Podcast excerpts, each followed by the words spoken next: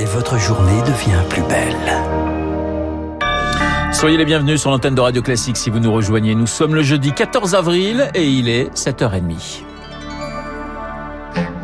La matinale de Radio Classique avec Renaud Blanc. Et le journal avec Charles Bonner. Bonjour Charles. Bonjour Renaud, bonjour à tous. À la une ce matin, la participation des Français à l'enquête internationale contre la Russie. L'Ukraine est une scène de crime, c'est ce qu'affirme le procureur de la Cour pénale internationale en visite à Boutcha et dans les environs de Kiev, là où des cadavres de civils gisaient sur le sol quand les soldats russes ont quitté la zone, là où des femmes affirment avoir été violées et là où des habitants racontent la torture.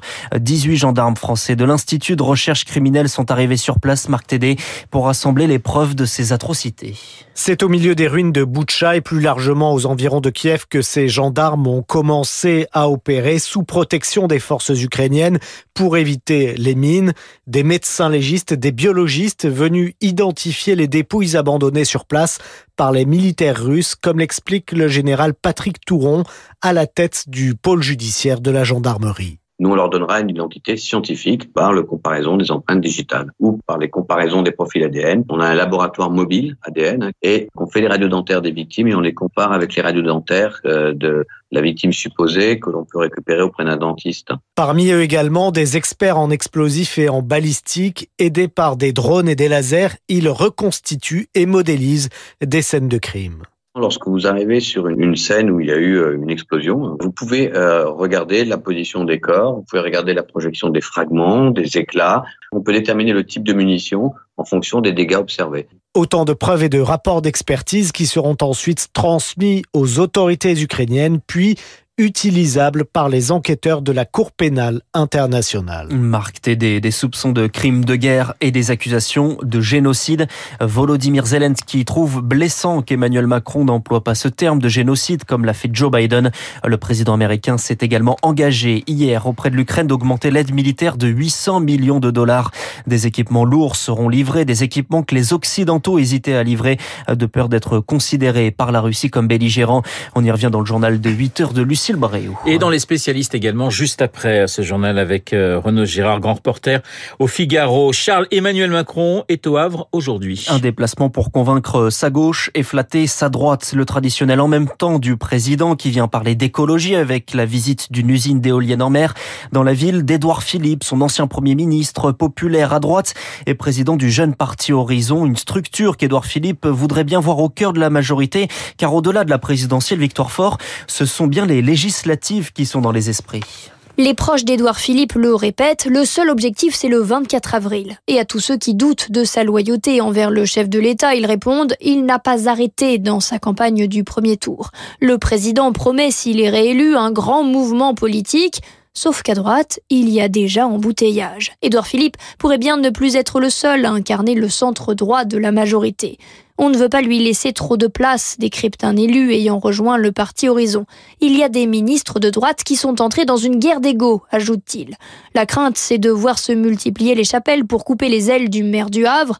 Emmanuel Macron n'a pas intérêt à voir se constituer un large groupe à l'Assemblée, analyse une parlementaire qui pointe du doigt les manœuvres en coulisses. Alors aujourd'hui, les signes d'amitié entre le président et son ancien Premier ministre seront scrutés de près. Édouard Philippe prévenait en janvier « Je ne demande rien, mais je n'ai pas envie qu'on m'emmerde, puisque c'est un terme à la mode ». Le ton est donné. Victoire Fort. Marine Le Pen, de son côté, part dans le sud, dans le Vaucluse, à Avignon, où elle tiendra son premier meeting de l'entre-deux-tours. Hier soir, elle confirmait son projet d'interdire le port du voile dans la rue. À son explication, ce sera comme quand on ne mettait pas le masque, ce sera une amende. Il s'est livré. Salah Abdeslam a révélé hier au procès du 13 novembre son rôle le soir des attentats. Son objectif, c'était un bar du 18e arrondissement de la capitale où il devait se faire exploser. Mais en rentrant, voyant les gens autour de lui, il a renoncé. Pas par peur, mais par humanité, dit-il. Enfin, c'est ce qu'il dit, car le seul survivant du commando, muet jusque-là, a présenté une version des faits qui ne convainc pas Gérard Chemla. Il est l'avocat de 132 victimes des attentats. Son idée de venir expliquer « je dois, moi, attaquer un bar dans le 18e » dont il ne se souvient plus ni du nom, ni vraiment de l'adresse, ça peut être possible, mais ça pose d'autres questions. Comment est-ce qu'on peut comprendre qu'il y ait 3 commandos de 3 et un commando de 1 ? Comment est-ce qu'on peut comprendre que ce soit le moins aguerri de tous qui soit tout seul ? Donc ce sont des questions qu'il va falloir poser. Il y a d'autres questions, mais on doit noter que, pour la première fois, on a un vrai dialogue avec Salah Abdeslam, qui n'a pas dit sur le fond grand-chose quand même. Une réaction à l'issue de l'audience recueillie par Elodie Wilfritz, la deuxième partie de l'interrogatoire de Salah Abdeslam attendu dans la journée. Il était recherché pendant plus de 24 heures, le tireur du métro de New York arrêté. Il s'agit d'un homme de 62 ans interpellé à Manhattan grâce à un signalement.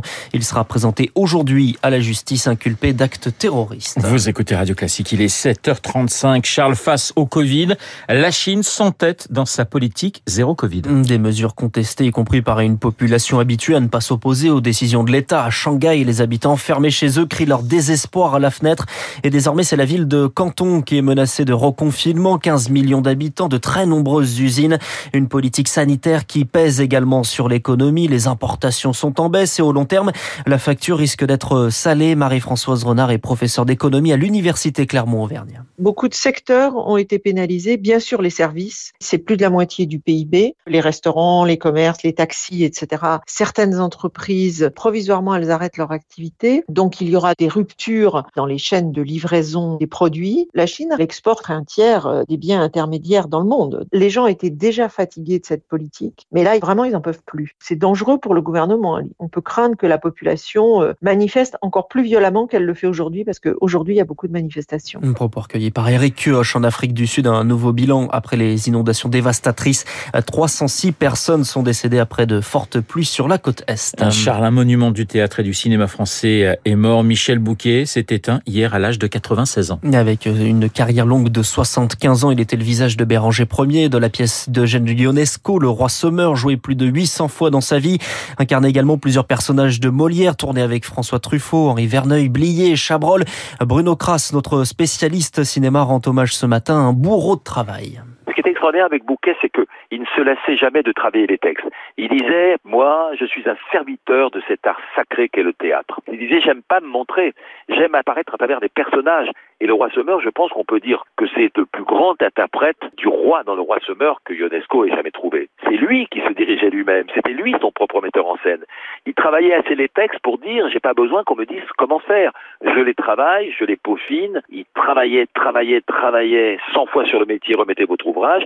Et il les jouait. Donc il avait cet orgueil de dire encore une fois, je ne veux obéir qu'aux ordres que je me fixe à moi-même. Et on revient sur la carrière de Michel Bouquet dans le journal imprévisible de Marc Borot à 7h50. Et on termine ce journal avec du sport et l'Olympique de Marseille qui se déplace en Grèce. C'est le quart de finale retour de Conférence League contre le PAOK Salonique. À l'aller, l'OM avait gagné 2-1. L'autre Olympique, le Lyonnais, accueille en Ligue Europa les Anglais de West Ham. Merci Charles, le journal de 7h30 présenté par Charles Bonner. Il est 7h37 sur l'antenne de Radio Classique.